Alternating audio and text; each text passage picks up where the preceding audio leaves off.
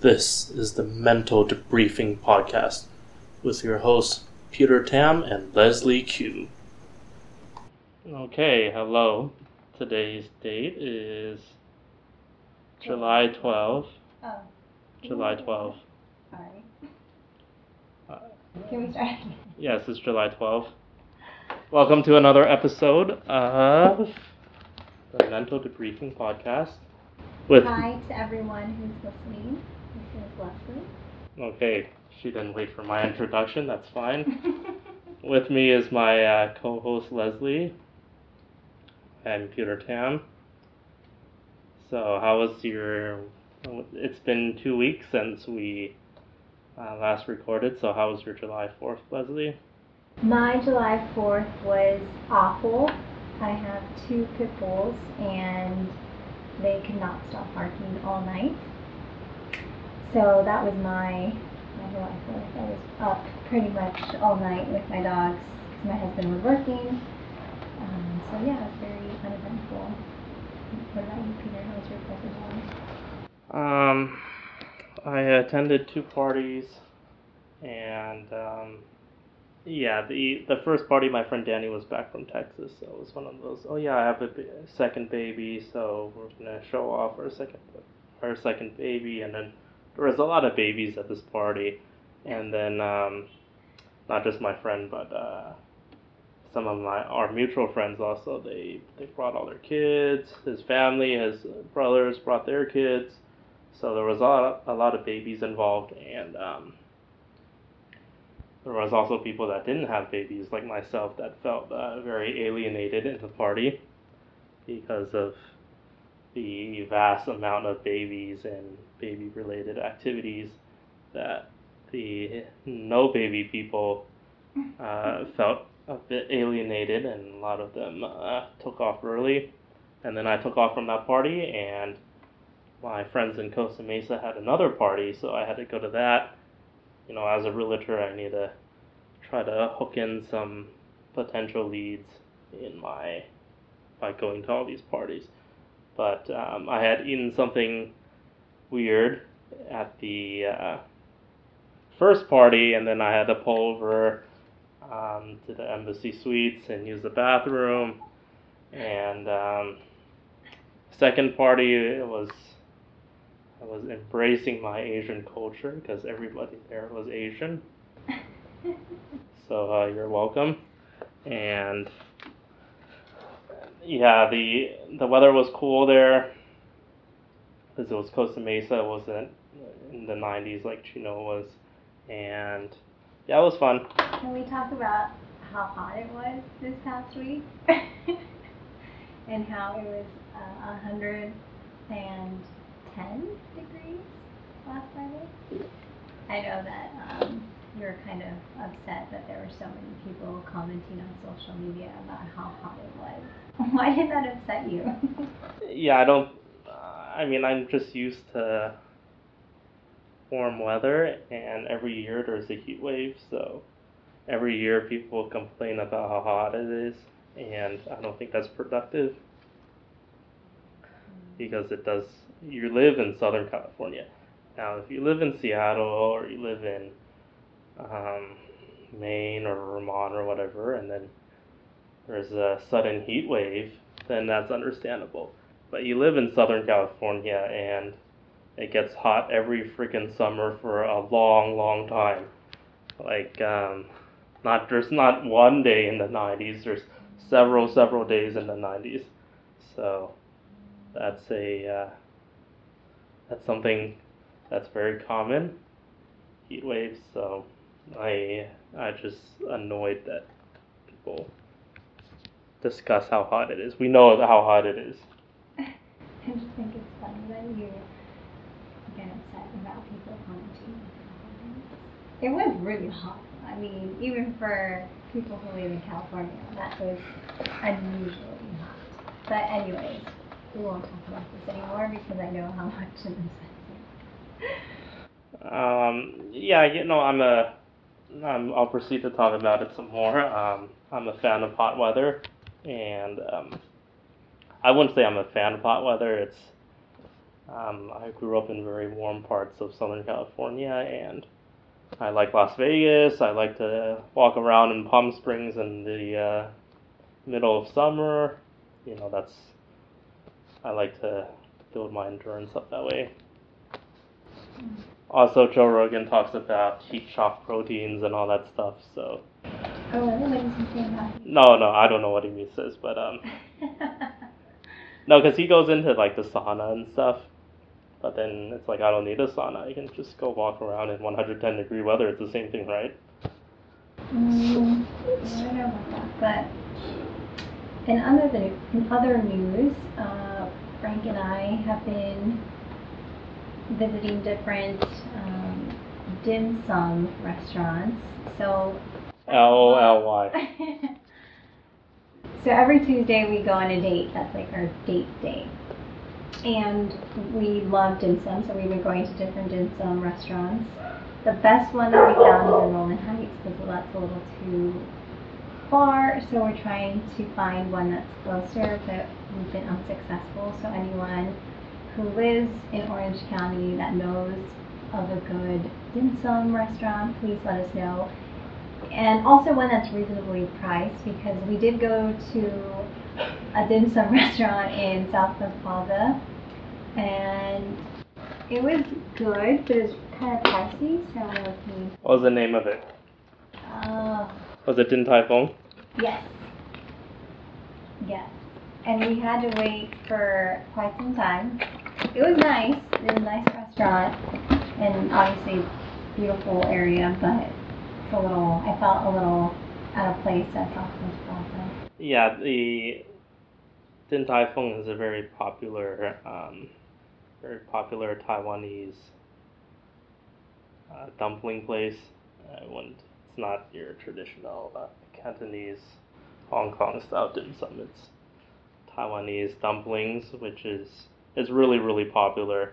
Um, several years ago, um, the Din Tai Fungs in Arcadia, that was the first ones in Southern California. They um, Oh, they they had really crazy crazy crazy lines they had two restaurants that were like um, a thousand feet away from each other and then both had crazy lines so it's a very popular place um, regarding south coast plaza um, a lot of malls are having issues nowadays because of amazon um, so a lot of malls are adding more restaurants to keep busy and there are no good dim sum places in Orange County.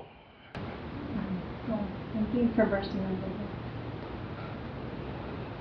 Well, moving on, um, UFC 226 was this past Saturday, and um, hmm, I have mixed feelings about the fights. Um, Okay, Overall, I was happy with the outcome. DC um, obviously had a, an incredible night, and he's the new uh, heavyweight champion, or middle, is it welterweight? No, heavy heavyweight. yeah, heavyweight. So, what are your thoughts on the UFC fight? Yeah, Leslie had uh, invited me to a viewing party with her husband, and it was a very entertaining time. There were s- uh, several highlights um, which I enjoyed. Um, Paulo Costa, also known as Borrachinha, he's a very muscled Brazilian fighter oh yeah. and uh, he uh, beat Uriah Hall, and um, he's he's undefeated. His MMA record is undefeated right now, so he's going to go far. He's called out Chris Weidman.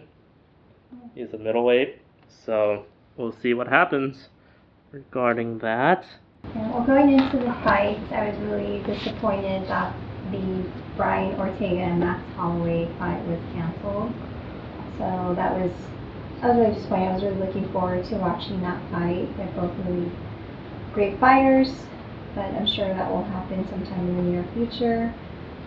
I thought I read that Max Holloway had a he was hospitalized. He had a concussion.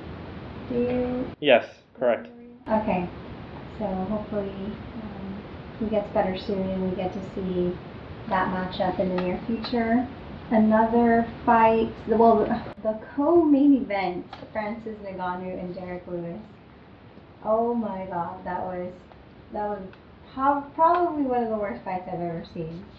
I expected so much from these fighters, and it was yeah, it was absolutely horrible. they did nothing, like absolutely nothing.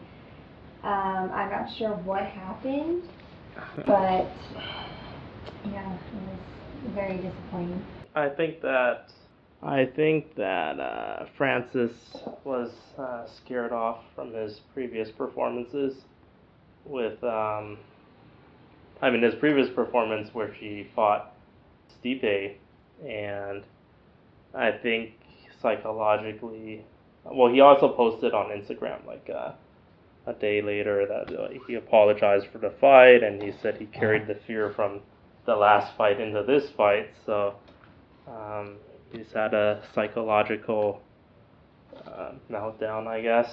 Um, but he, he admits the problem now, so hopefully, uh,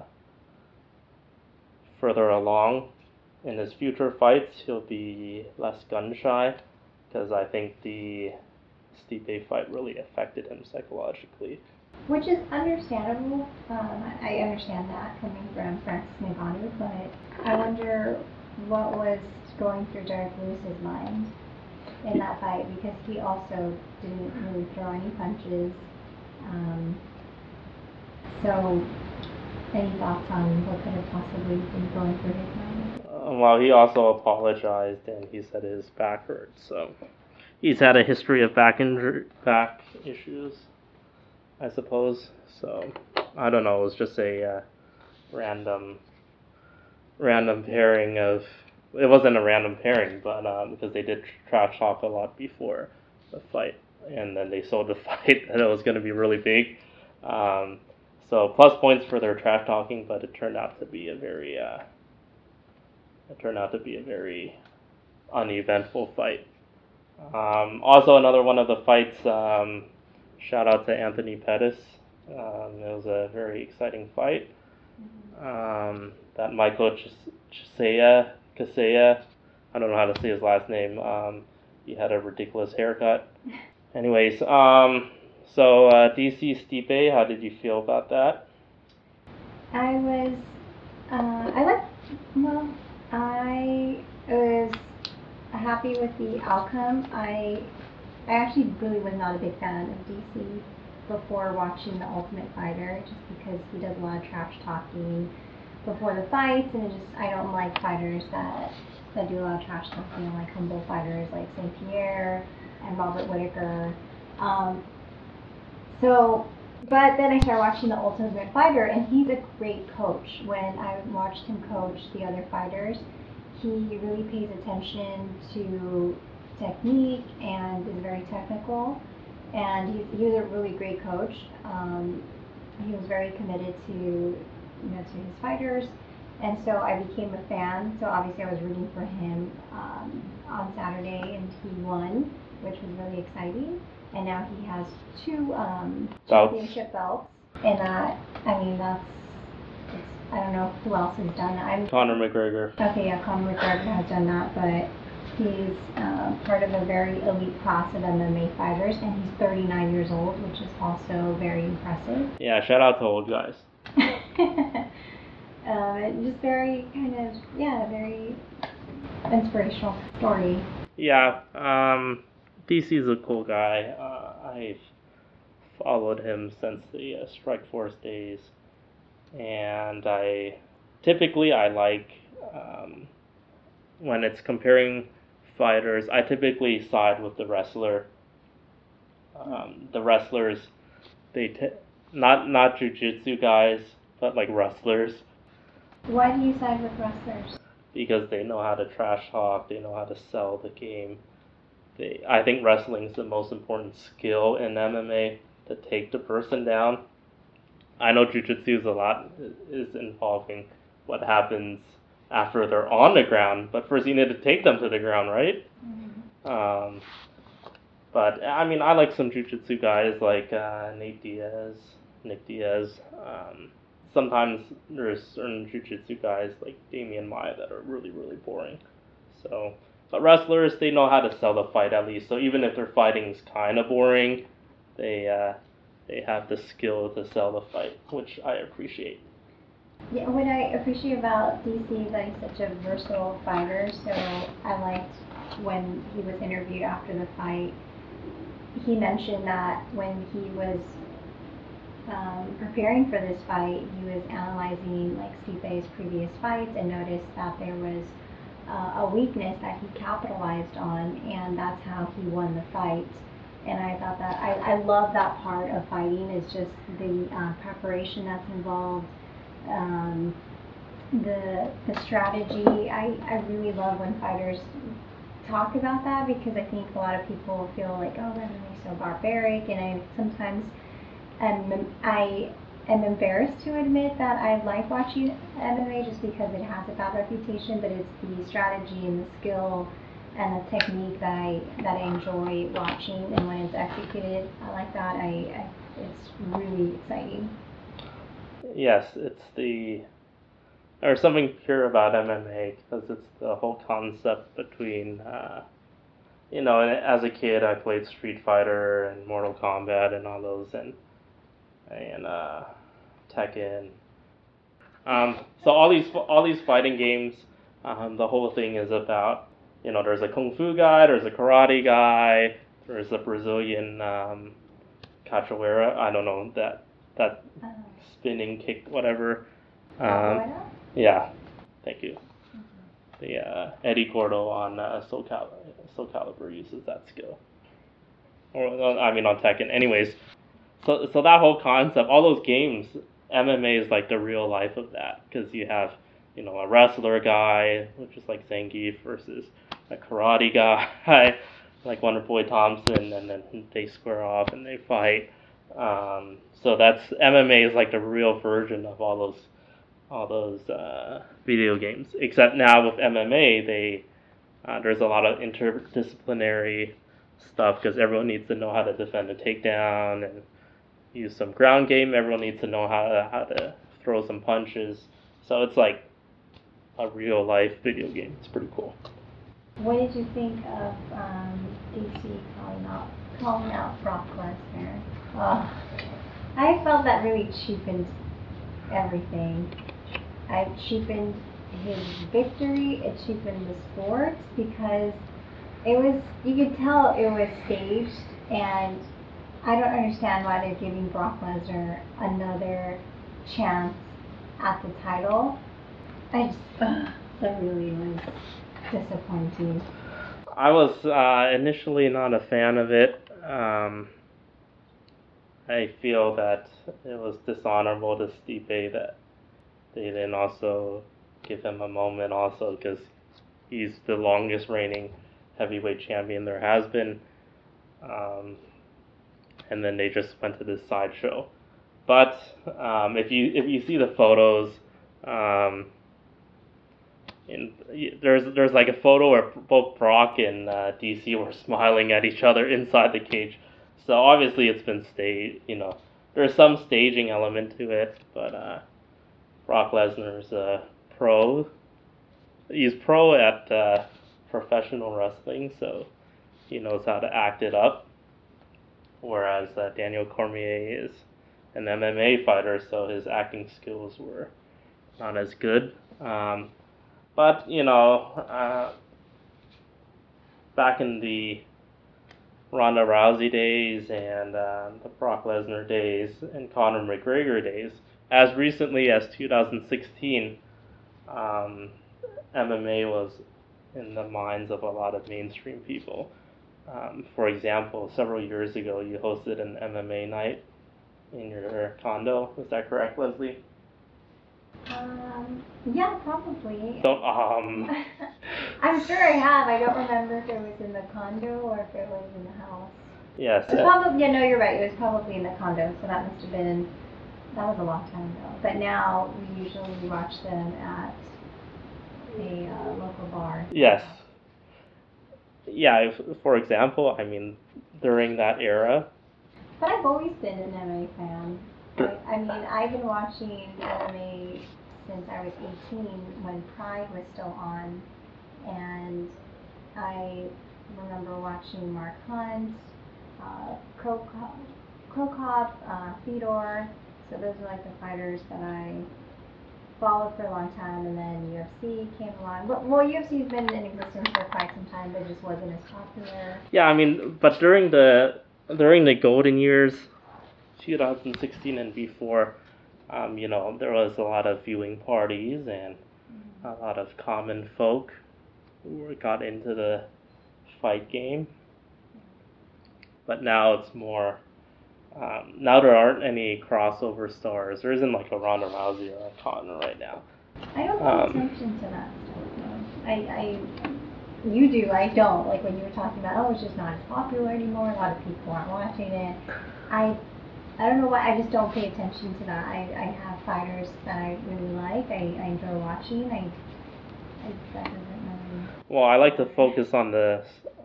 I like to read about sports business and MMA is a business. Um, also, like, because I used to have friends that I talked to about MMA. Um, not Frank's friends, but um, not Mikey, but um, I have like some other MMA friends. But then now they're like, oh yeah, we stopped watching MMA. We just watch football now. It's like, what the frick? you know, because because like during the fights, I used to text them. It's like, oh, you know, oh look what DC did, blah blah blah, and then oh my God, Anderson Silva got knocked out, whatever.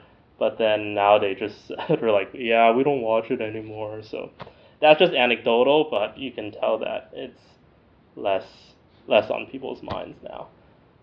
Um, it's only hardcores like us, and then and then on my uh, on my vlogs, whenever you know I'm talking about you know my vlogs, uh, my business, all that stuff. Then I talk to M- about MMA immediately. It's like people viewing it goes to zero. So there's there's a lot of um, it's just not on the non MMA fans' minds anymore. But anyways, moving on. Um, we uh, we had uh, both noticed uh, Paulo Costa, Mr. Borrachinha's uh, muscles. So I compiled. Oh, Frank also noticed. Um, men notice other men's muscles, really? just like um, women notice uh, other women's hips. Oh, okay. I don't really notice other women's hips, but. Or if someone's wearing a boob shirt, you know. But I think it's funny that you pay attention to other men's physiques because you always comment on other men's bodies. Like, Well, that's part of the reason to watch MMA, right? well, why? I just think it's funny when you sit make comments. Well, you know, men men like to appreciate the male figure, um, as well as the female figure, not in a sexual manner, just in a, uh, you know, wow, he has big muscles manner. That guy's jacked. I mean, Joe Rogan talks about it all the time. Wow, that guy's jacked. Blah blah blah. But anyways, um, Paulo Costa, he had uh, very big muscles. Um, Sage Northcutt. Uh, Sage Northcutt, you know, he's uh, he's I don't, I don't remember who. uh, he, he's a blonde kid, one of Dana's uh, rising stars with Paige VanZant. Oh, okay. Yeah. I remember. I know who. Yeah. Um, a commercial with um, Mighty Mouse. yes, yes, yes. Okay. He has nice muscles. Uh, Yoel Romero, of course, immigrant mentality himself. Um, Francis Ngannou. How much of that do you think is just genetic? Like he obviously, think they were born that way? And how much of it do you think is um, because of MMA exercise and all that? George St. Pierre also. Um, I mean, no one's born with big muscles, but the whole thing about genetics, um, you have to work out. Regardless, you have to work out a lot, even if uh, you don't just wake up one day and have a bunch of muscles. Go ahead. I oh I mentioned that because you admire Yoel Romero's physique, and you think that he's like the epitome of uh, masculinity.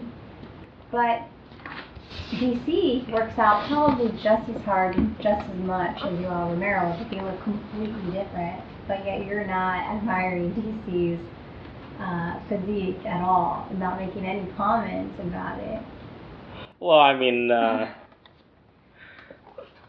when when a muscle jacked up guy like Yoel, you have to notice it. That's like the, one of the first things you you can't deny. Oh yeah, I can't see his muscles. I mean, that's the first thing you see is like his muscles.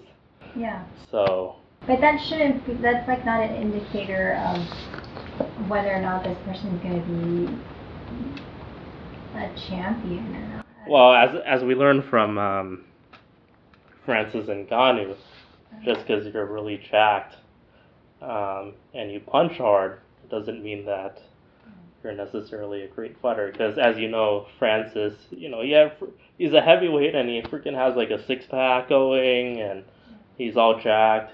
You know, you've seen Francis's body. I don't need to. I mean, on TV, not in real life, but um. I never understood the importance of having a sports psychologist until watching this last fight with Francis Ngannou and Derrick Lewis. I listened to an interview with um, Michelle Waterson, also known as the Karate Hottie, and she was talking about, you know, talk, talking to sports psychologists and how that's been very helpful for her. And I realize now how how important that is. You have, not only do you have to be physically prepared for a fight, but you also have to be mentally prepared uh, for a fight. Correct. Um, you know, if if you're scared of entering the cage, or you're scared of getting hit in the face, then that's not a good place to be psychologically. Especially when your job is to, part of your job is getting hit in the face. Obviously, you don't want that, but it's goes with the uh, occupation. Okay, moving along here. Um, you wanted to discuss a few uh, humble fighters. You uh, made a Oh, list. Um, since Peter made a list of uh, fighters with the best muscles, I uh, compiled a very short list of my favorite fighters because they're uh, humble, humble fighters. Actually, only came up with two. so George, George St. Pierre and Robert Whitaker. I love I.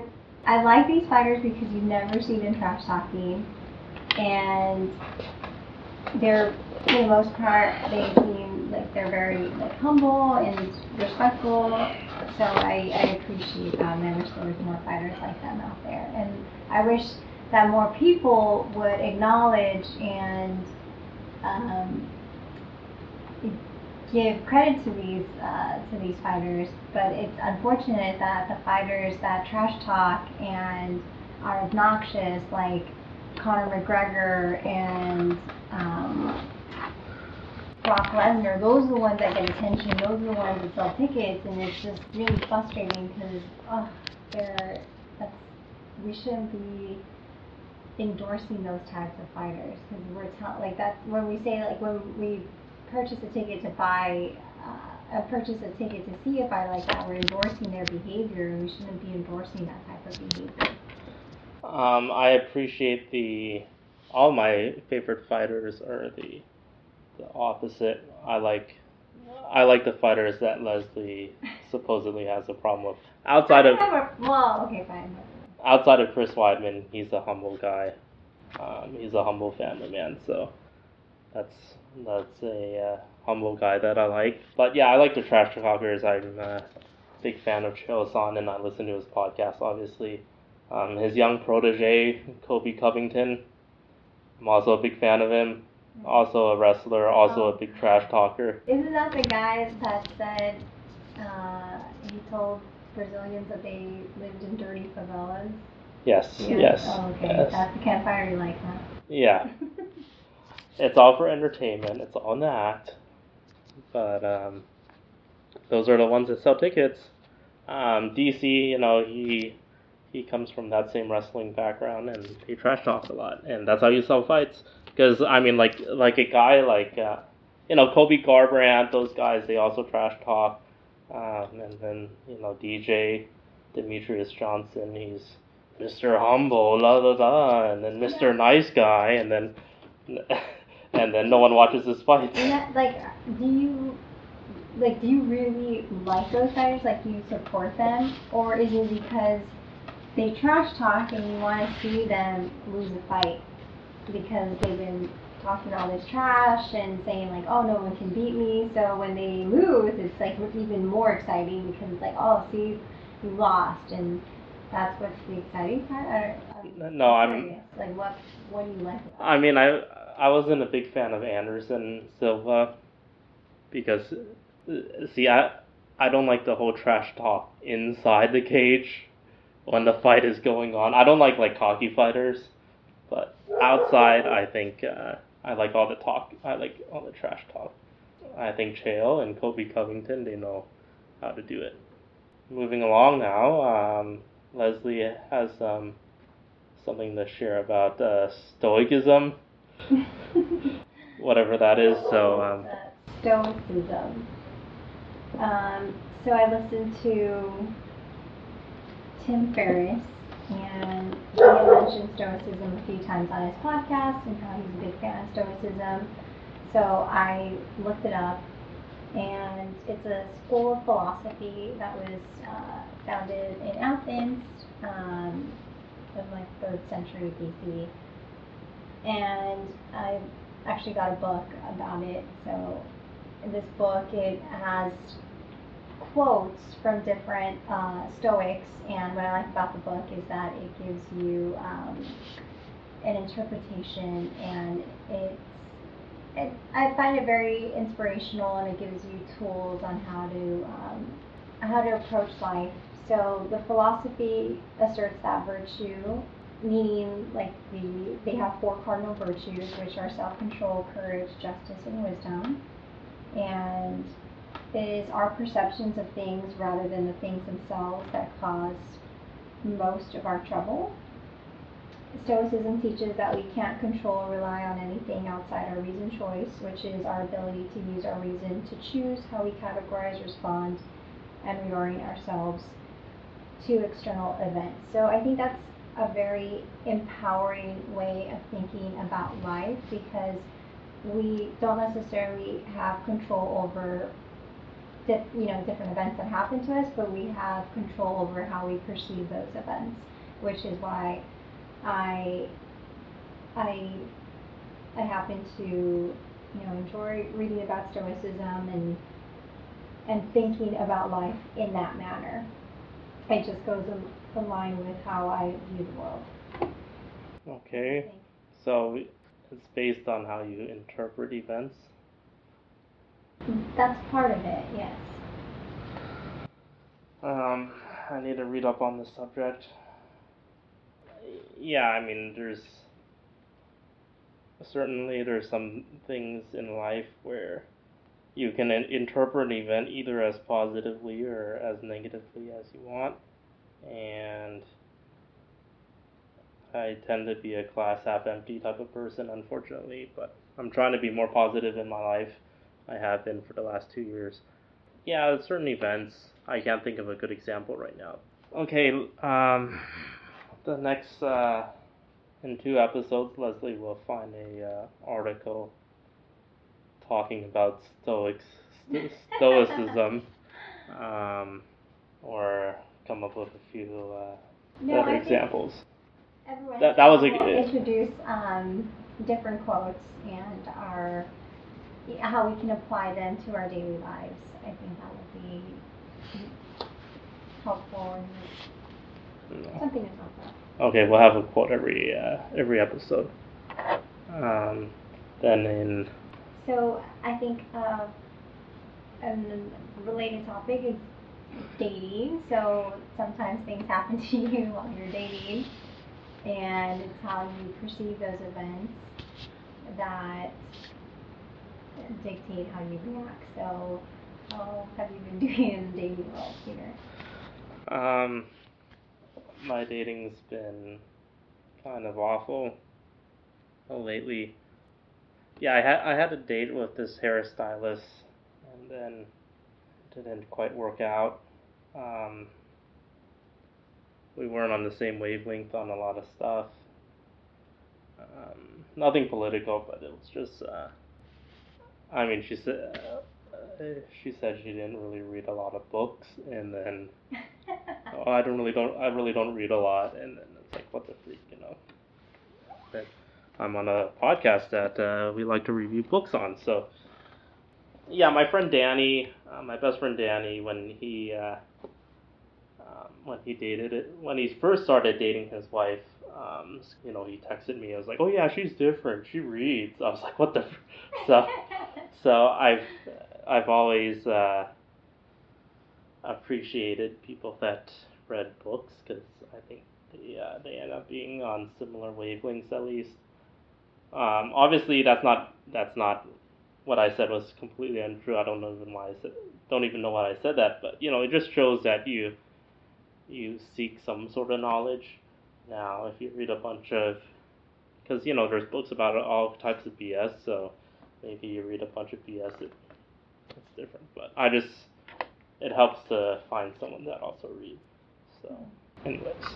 Uh, Do you think that people who read, well, I, think people who read like self-help books are interested in always like improving themselves, so that's something that you, that you find attractive, and that's why you like read? I'm trying to understand why that's so important to you. Well, it's not important, but um, I've Or is it just simple, or is it just that you It's want just- it's- someone to talk, like you just want someone to have a conversation with Yeah, the conversation thing is a big thing, and someone that reads, you know, they. I tend to speak in the. Although I'm not a great speaker, I tend to dive into a lot of weird topics that are not just service level. So, having a uh, partner that reads it, it helps the, with the chemistry just when you're talking. Um, you don't have to read books in order to have something interest, interesting. Yeah. Example, Frank doesn't really read. yeah, but he listens to a lot of podcasts, and um, So- he listen to podcasts? I um, I don't know, but the the chemistry just wasn't there. Um, you know, there's my my friend uh, my friend Vince. He uh, we talked a few weeks back, and then I think I've talked to you about this before. That um, you know, he he said you need to make a list of for every positive. At, if you want to settle down in life, you need to for every positive attribute a woman has, you need to find a so-called negative attribute that you can tolerate, and then write write all that down. So then you're not trying to chase something, chase uh, a woman that's unattainable and doesn't exist. That, but you actually you're looking for someone that's a realistic person. And then I talked to my other friend Hong, and he was like. Um, you know, he also he's the one that came up with that system. But um, Have you created a list? um, in my head, yes. You share your list with the audience? No, I'm not gonna share my list, but I mean, I mean, there's it's like if um, you know, some people want a uh, a woman that can cook, for example, Mhm. and then let's say, but then if that's your one of your musts, then you, you also need to have a negative attribute. Um, so, for example, she can be a great cook, but she's not very outdoorsy. Then, you know, that's a pro and con. And then, um, oh yeah, she tells a lot of great jokes. That's a positive. Or she she she laughs at my jokes. That's actually more important. And then a, a negative. Oh, she's overly needy. So that's how you you know ha- whatever your must-haves, then you can have. Uh, I guess I don't quite understand why you need to make this list. Obviously, no one's perfect, and people change throughout their lives. So even if you meet someone and you know they have all these great qualities, whatever, they, they're gonna change. People just that's what happens, right? We evolve. Um, but yeah, I mean, no one's perfect, so I don't understand why. Well, th- that's exactly why you should make the list because Did you have an expectation that you were gonna meet this perfect rule? well, that's not my expectation. But then, some, especially in the early stages of dating, um, a lot of times this applies for males and females. So females actually need to think about this more than men do actually, because uh, men can tolerate.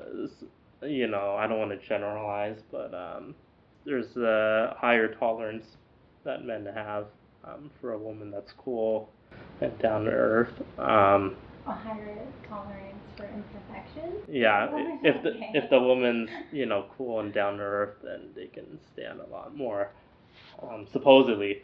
Um, so males and females, they both need to compile some this type of list. For example, like you know, for like a dude, oh yeah, he he has a beer belly, or he's balding or whatever, Mhm. but then he's a very funny dude. So that's you know, there's the pros and cons, and then um, yeah. Well, something also to, to think about, like in that aspect in terms of appearance, it's important to realize that people are look differently when they get older. They may look great when you first meet them, but also understand that as they get older, people, that mean, it just happens with age, so. Yeah, like for example, a lot of females they're they say I want a guy five ten or taller. You know, I've I've obviously heard a lot of that in my life, um, since I'm on the wrong side of five ten. Um, but then, you, know, what if this guy's like five eight, and then they're like an awesome dude, but then he's shorter, and then you know he has a beer belly or whatever, and then you're going through your online online dating app or whatever, you meet them on the first date, then you automatically discount them because he's a short dude. I mean, that happens a lot. Do you have to disclose your height? It depends on the app. Tinder is the only one where the height is not. Because um, one of my friends, he was like, Tinder is the only one. Because one of my friends is shorter than I am, and then he's like, Tinder is the only one that I don't need to write down my height. Um, because, and then he actually got married off Tinder. Um, because that like like match and those they have like a filter so women can they can just filter it it's like 510 or above and then they'll only be shown tall guys and and um, you know it goes to the whole thing you're not looking for a perfect person. And then um, i know i've in the past before this whole list thing um, i've haven't seen through a lot of relationships a lot of women that I should should have because I made a I was a committophobe and I didn't I took a superficial pros and cons thing and then I was I I took it too far. I, I mean I didn't take it far enough. I just uh, you know there's a con and then I was like uh, that's it and then so you know I I apologize to all the women that I've um, superficially dumped or not called back or whatever. I mean, you know, usually I'm on the other side of that also, but um, I've brought some emotional discomfort to women, and I apologized for my behavior, and um, hopefully these women can move on and and uh, proceed with their lives despite having run-ins with with my dating, but uh, I think they're doing fine. it's you know it's dating is a kind of weird subject, and then and then in the professional world, at school you see someone all the time, and then in in uh, quote unquote real life, it's more uh, you ha- you're you're with them a very limited amount of time, so the impressions and your pet peeves and all that stuff it can derail something really fast for no good reason. that's all I have to say. Anyways, proceeding on here. During the, uh, I I also want to briefly touch up on uh, Asian identity. Um, an anonymous friend said I should embrace my uh, Chinese culture more, and then I was really offended by that comment. Hmm, I wonder what that person meant by saying that. Uh, I don't know why. Um, I'm uh, Why were you offended? well, basically the, for example, in. I mean, I'm born to a culture, so it's it's not something I have a choice in really. Um, because when you talk about culture, there's two types of culture. There's there's your uh, parents' culture from whatever motherland they come from, and then there's also the uh, subculture. For example, in uh, to make it more relevant in the uh, Mexican community, there's uh, Why is that more relevant? well, it's it's easier to form examples because I took Chicano studies in college. Oh, okay. Um, um, intro to Chicano studies, but this was really important. But um, really interesting and important. Um, notice I didn't take Asian American studies.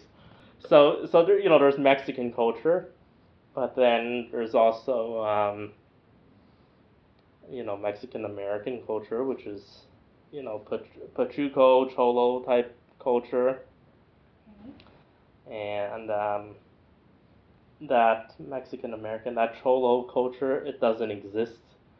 I mean, it wasn't started in Mexico; it was started here. So, it's, it's something that people of Mexican ethnicity they developed while they were here in the U.S.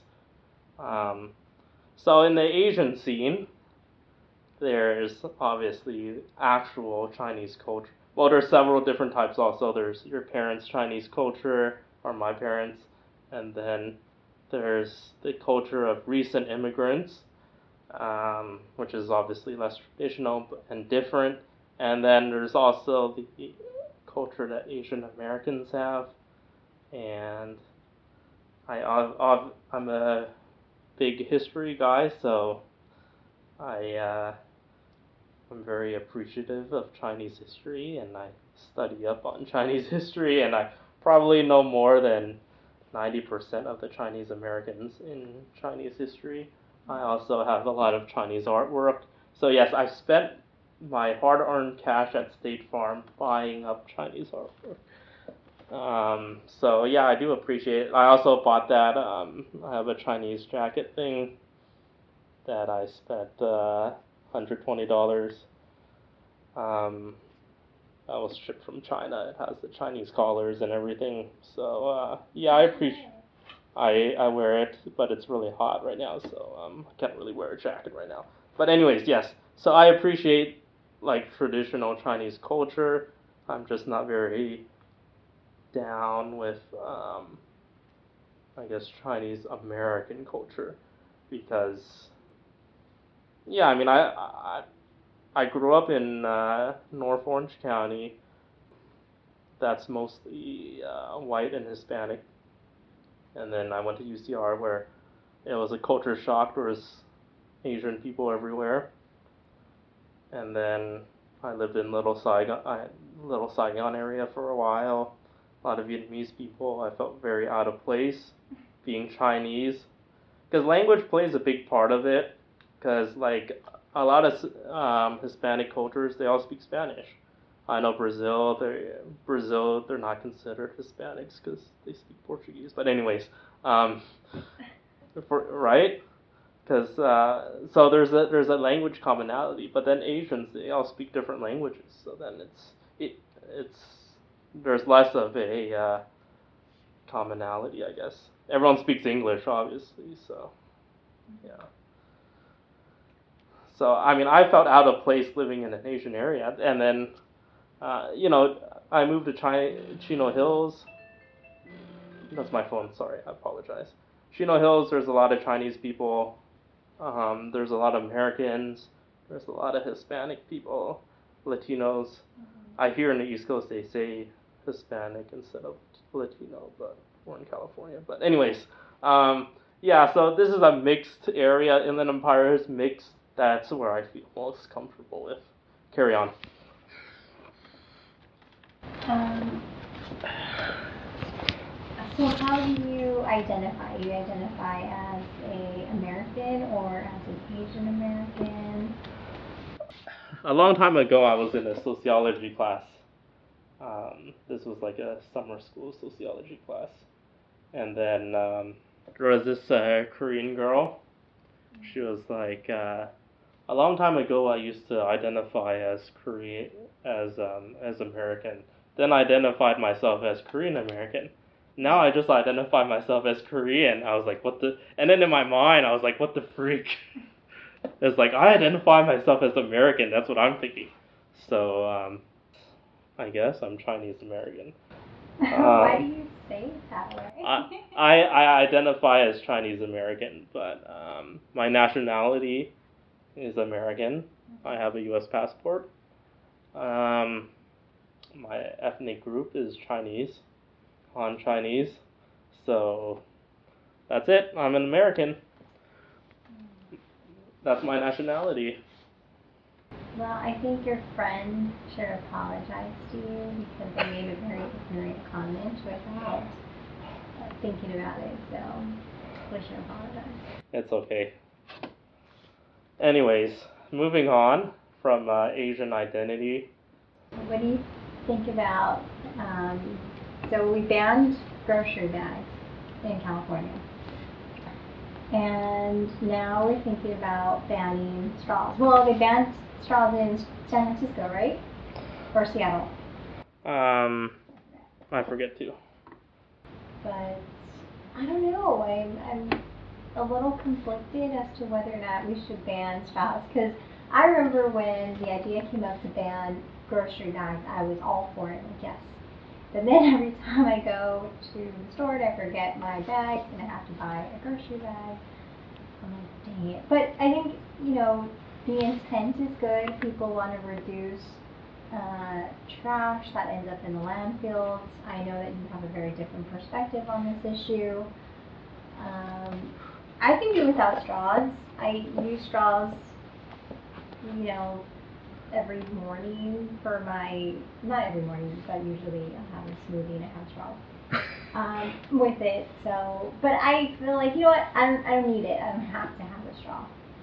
Um, I think straws are very important. Um, I know they want to go back to like a paper straw or whatever.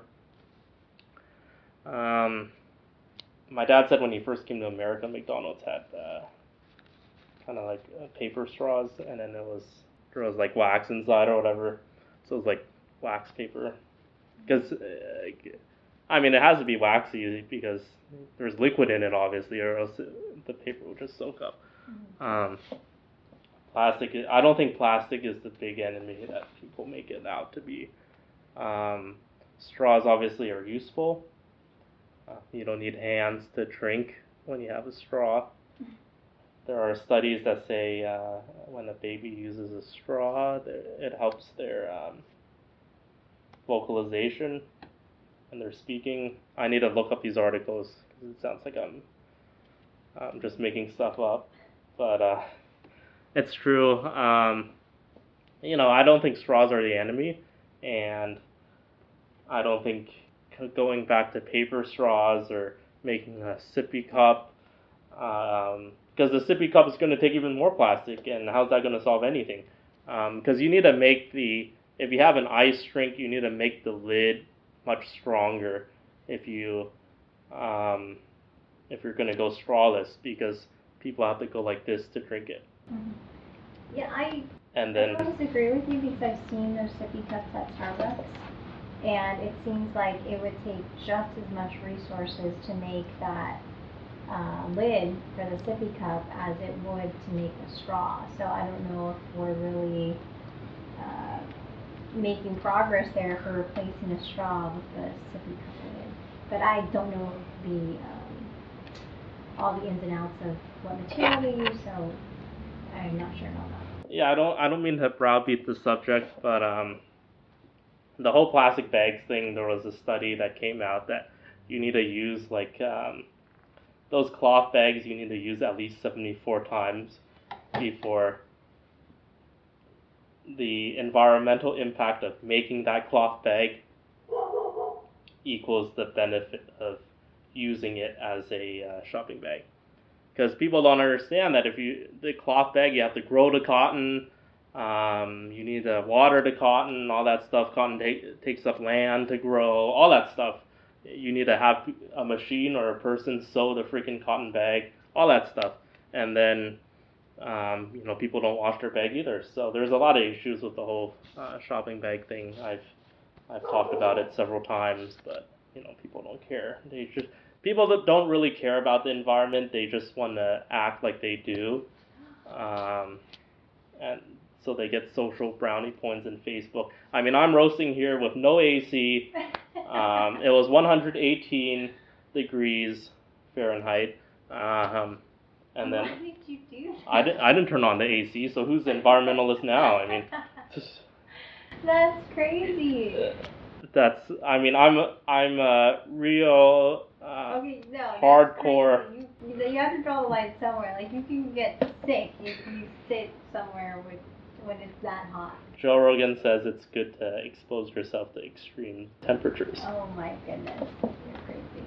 But um, back to the straws thing. Um, I read an article today. All these disability groups, um, they are very upset at this whole Starbucks no straws policy um, because they obviously uh, find that straws are a very useful invention. Um, because you don't need to actually hold the freaking cup to drink out of it. I mean, think about how brilliant that is, just for a moment. Um, I'm sure they'll still have straws available for people with disabilities, and it's unfortunate that Starbucks is caught in the middle of this because they're they're trying to do the right thing, and I feel bad for them because they're getting like no matter what they do, someone's gonna complain, someone's gonna say something, and they're con- you know recently they've been caught in the middle of, of these controversial issues and they're just trying to do the right thing but no matter what they do someone's going to criticize them and say like oh no what about this and what about that it's like oh my goodness give this company a break yeah, I agree. Um, and then straws, obviously, you can stir the drink. I mean, they uh, the whole wooden because you know you go to Starbucks and then they have that wooden stir thing. I mean, uh, do environmentalists think that's like a good idea? I mean, you have to grow the freaking tree where that wooden stir comes from, right? But uh, they don't care, so it's all the plastic is evil, blah blah blah blah blah, and a lot of oh, well I don't know if a lot but there are definitely instances where people will say something or, or they'll follow a trend because they think it's the you know they they want to um, go along with what their peers are doing and saying and they don't do the research. And they don't even know what they're talking about half the time. So yeah we should definitely do our research and figure out what's better for the environment and if what we're doing to substitute straw use is actually going to make an impact rather than just like oh let's just uh, let's just get rid of straws but we really and then replace them with these sippy cup lids but then sippy cup lids are lids are going to be just as uh, harmful to the environment so or worse. the point Um, yeah, that's a tough issue. These environmental things, um, they come up, and then people don't do the research, and then they end up um, stuff gets legalized, and different outcomes take place. Anyways, um, you have uh, uh, some final thoughts regarding nutrition. Is that correct? Oh, um, Yes. not, I just read an interesting article in Scientific American about the paleo diet. Do you know anything about paleo diet? Um, yeah, you shouldn't uh, eat bread. Is that what you, that's it? So, the paleo diet, like paleo diet uh, gurus suggest that we should only eat what our ancestors ate. So, this article uh, talked about norm. What used to happen was researchers would assume what our ancestors ate based off of the uh, shape and size of uh, of the of our ancestors' teeth, and they would assume, okay, well they have this like sh- shape and size tooth or teeth, and so this is more or less what they ate. But based off of newer research, they're finding that the microscopic wear of teeth is more telling of what our ancestors ate. And what they found out is that our ancestors had a very flexible diet and they ate what was available to them, which makes sense according to where they lived and the uh, conditions of their environment. So they didn't have one specific diet. They basically ate what was what was available to them, which makes sense from an evolutionary standpoint. They're going to, you know, that the, mo- the point is to survive, so they have to have that um, dietary flexibility to eat whatever's available to them. Which, what does that entail? I mean, because you're saying that they can eat whatever is available, but is bread was bread available? Grains? Well, grains were available. Obviously, bread wasn't because you need to process grains in order to make bread. But I think what they're they're trying to say is that we've evolved to be flexible eaters, and we don't necessarily have to. You know, we shouldn't like eat only what our ancestors ate. And what what does that even mean? What did our ancestors even eat? Like, there's so much variety in what they ate. Um, Like for example, and this is from what I remember reading, like there were certain, um, I think it was Eskimos that they they eat, and maybe I don't know, they eat. They used to eat um, blubber from a whale, right? That's that's where they would get most of their their um, nutrition from. So Correct. does that mean we should eat that too? well, the the Eskimos have a very high fat diet. That's correct. Yeah. So I was saying like, so if, if we're following what our or what ancient civilizations ate, does that mean we should eat that? No, we shouldn't. Well, I mean, like Italians, their their ancestors ate a lot of pasta. I mean, it depends like how far back you're going. Um, obviously, in the BC times, people certainly ate different than, let's say, the 1700s or the 1800s. Um, you know, the modern Italian diet, there's a lot of pas- pastas and breads and stuff. So um, that's that's good for you.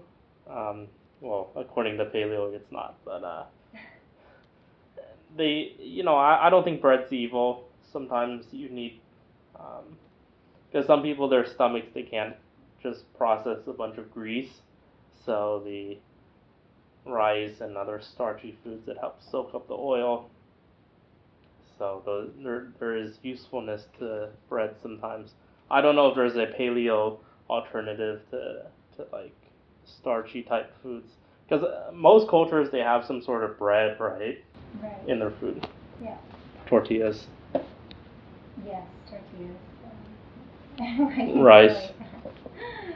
And that's fine. I mean, again, if it's part of a balanced diet, like that's perfectly fine. There's nutrients in in bread, um, whole grains. Um, there's also now this gluten-free uh, diet trend, and people who follow gluten-free diets don't even know what gluten is. Do you know what gluten is? I mean, the, the label's ubiquitous. It's everywhere. Like, I went to the grocery store the other day, and I see so many foods that say gluten-free, and it's a marketing tool to get you to purchase that item because people associate gluten-free with being better for you, and that's not necessarily the case. Well, there's some Chinese dishes where the main dish is gluten. So it's like uh, But what is it? it's like this spongy thing. Um, oh, almost. It is. It's elastic. It's uh, so gluten is comprised of two different proteins, uh, gliadin and glutenin, and it's what helps bread rise and gives it its uh, elasticity. It's found in wheat, rye, and barley. And these grains are found in other food products like uh, sauces. It's found in beer. Uh, it's found in sausages. So it's found in a variety of different products. Um, and there are people who have to um, they can't eat gluten for medical reasons. So if you have celiac disease or if you have a wheat allergy, you you can't eat gluten. Um, it affects your small intestine and causes the microvilli in your small intestine to atrophy, and then that um, that affects absorption. So there's a medical reason for you know for um, for gluten-free products, and I think one of the upsides of this gluten-free diet trend is that there are more products available for people with celiac disease and wheat allergies. But I think it's um, it's it, it's funny when people say they're following a gluten-free diet, but they don't even know what gluten is. Yeah, I mean, um, people follow trends, but uh, there's also certain athletes that they switch to gluten free, and then their performance like skyrockets. There's a tennis player Novak Djokovic. He switched to gluten free, and then his performance skyrocketed. Um, Joe Rogan talks about it a lot, but I know he eats some sort of gluten. You know, as I was saying, the, there's a Chinese dish where it's actually gluten. the main dish is uh, it's like fried uh, fried gluten with something else.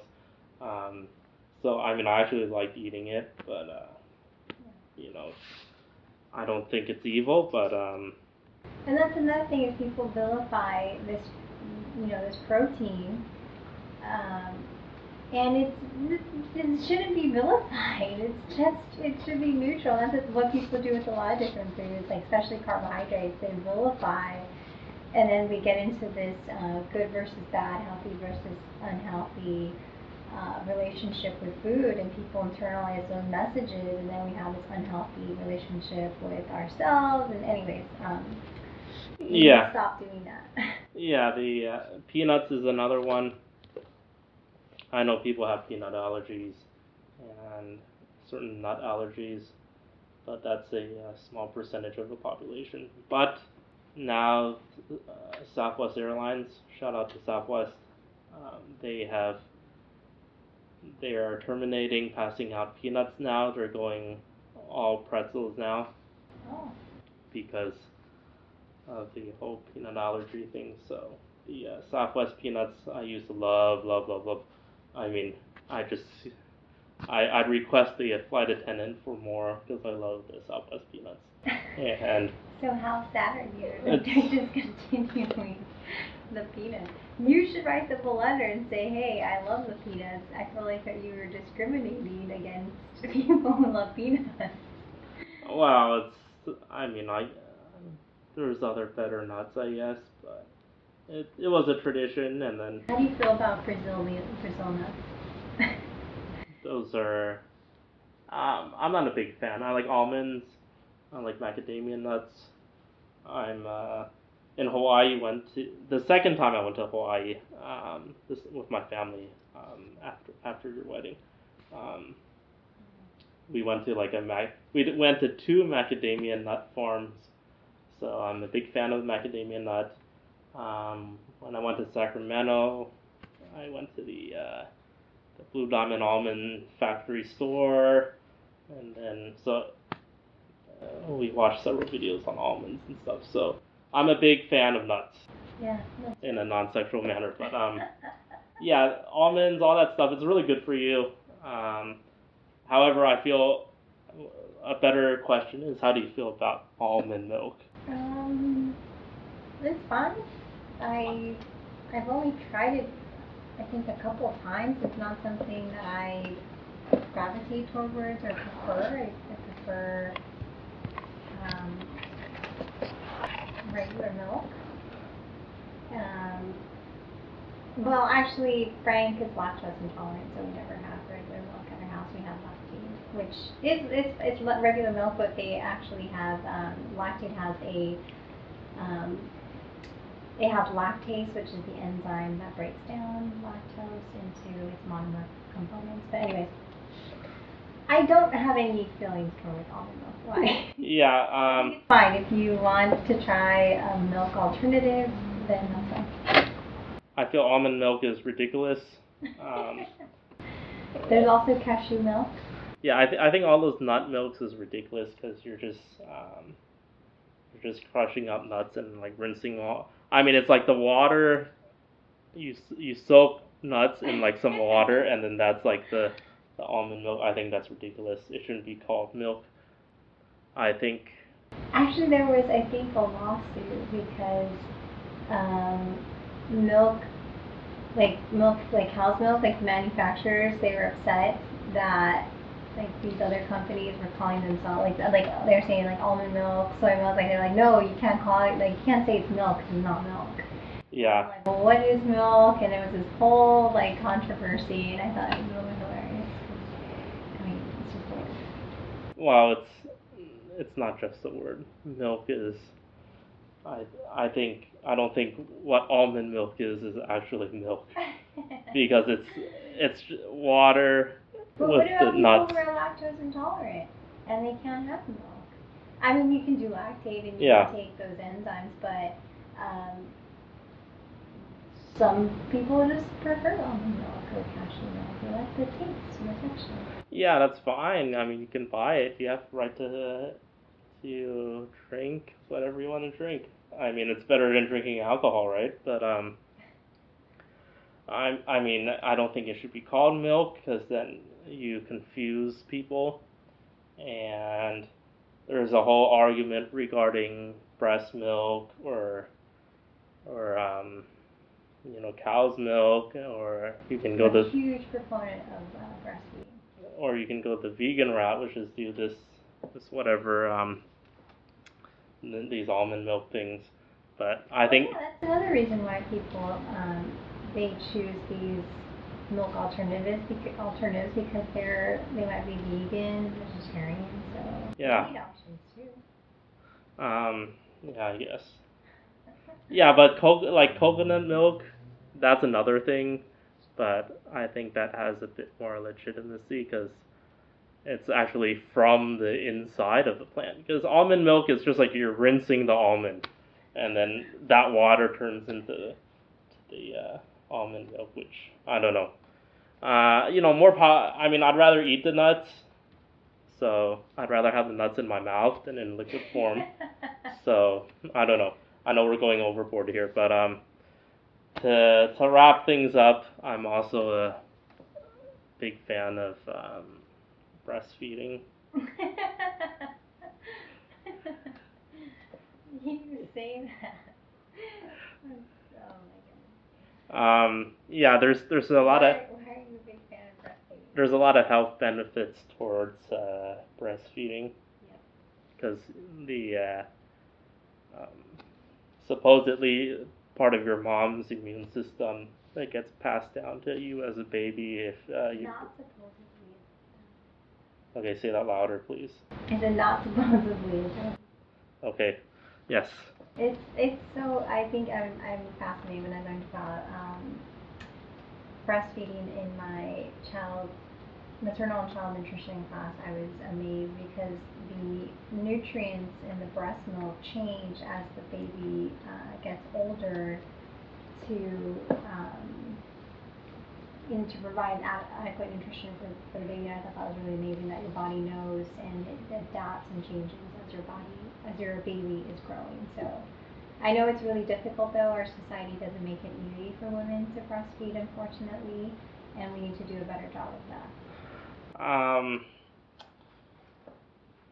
yeah i agree i agree i support all measures to make breastfeeding easier um, and then the media they you know they always have all these stories is like um, oh yeah x and x they prevented me from breastfeeding or whatever and then i think I don't understand why people, like some people, get grossed out by it, or they feel like, oh, that's not something that you should be doing in public. And I, I don't understand. It's such a natural thing, and you're you're feeding your baby. I, I just don't like. There shouldn't it shouldn't be gross. I, there's some people like they they get like they get very offended when some someone is like a woman is breastfeeding her baby. I don't understand. in public Right. Um, well, I, I can't speak for them because I'm very uh, pro breastfeeding. Um, certain certain stories it gets a bit sensationalized in the media. Um, like um, there was one case I think it was in Disneyland or whatever, and this woman was breastfeeding, and then there was a bunch of controversy going on.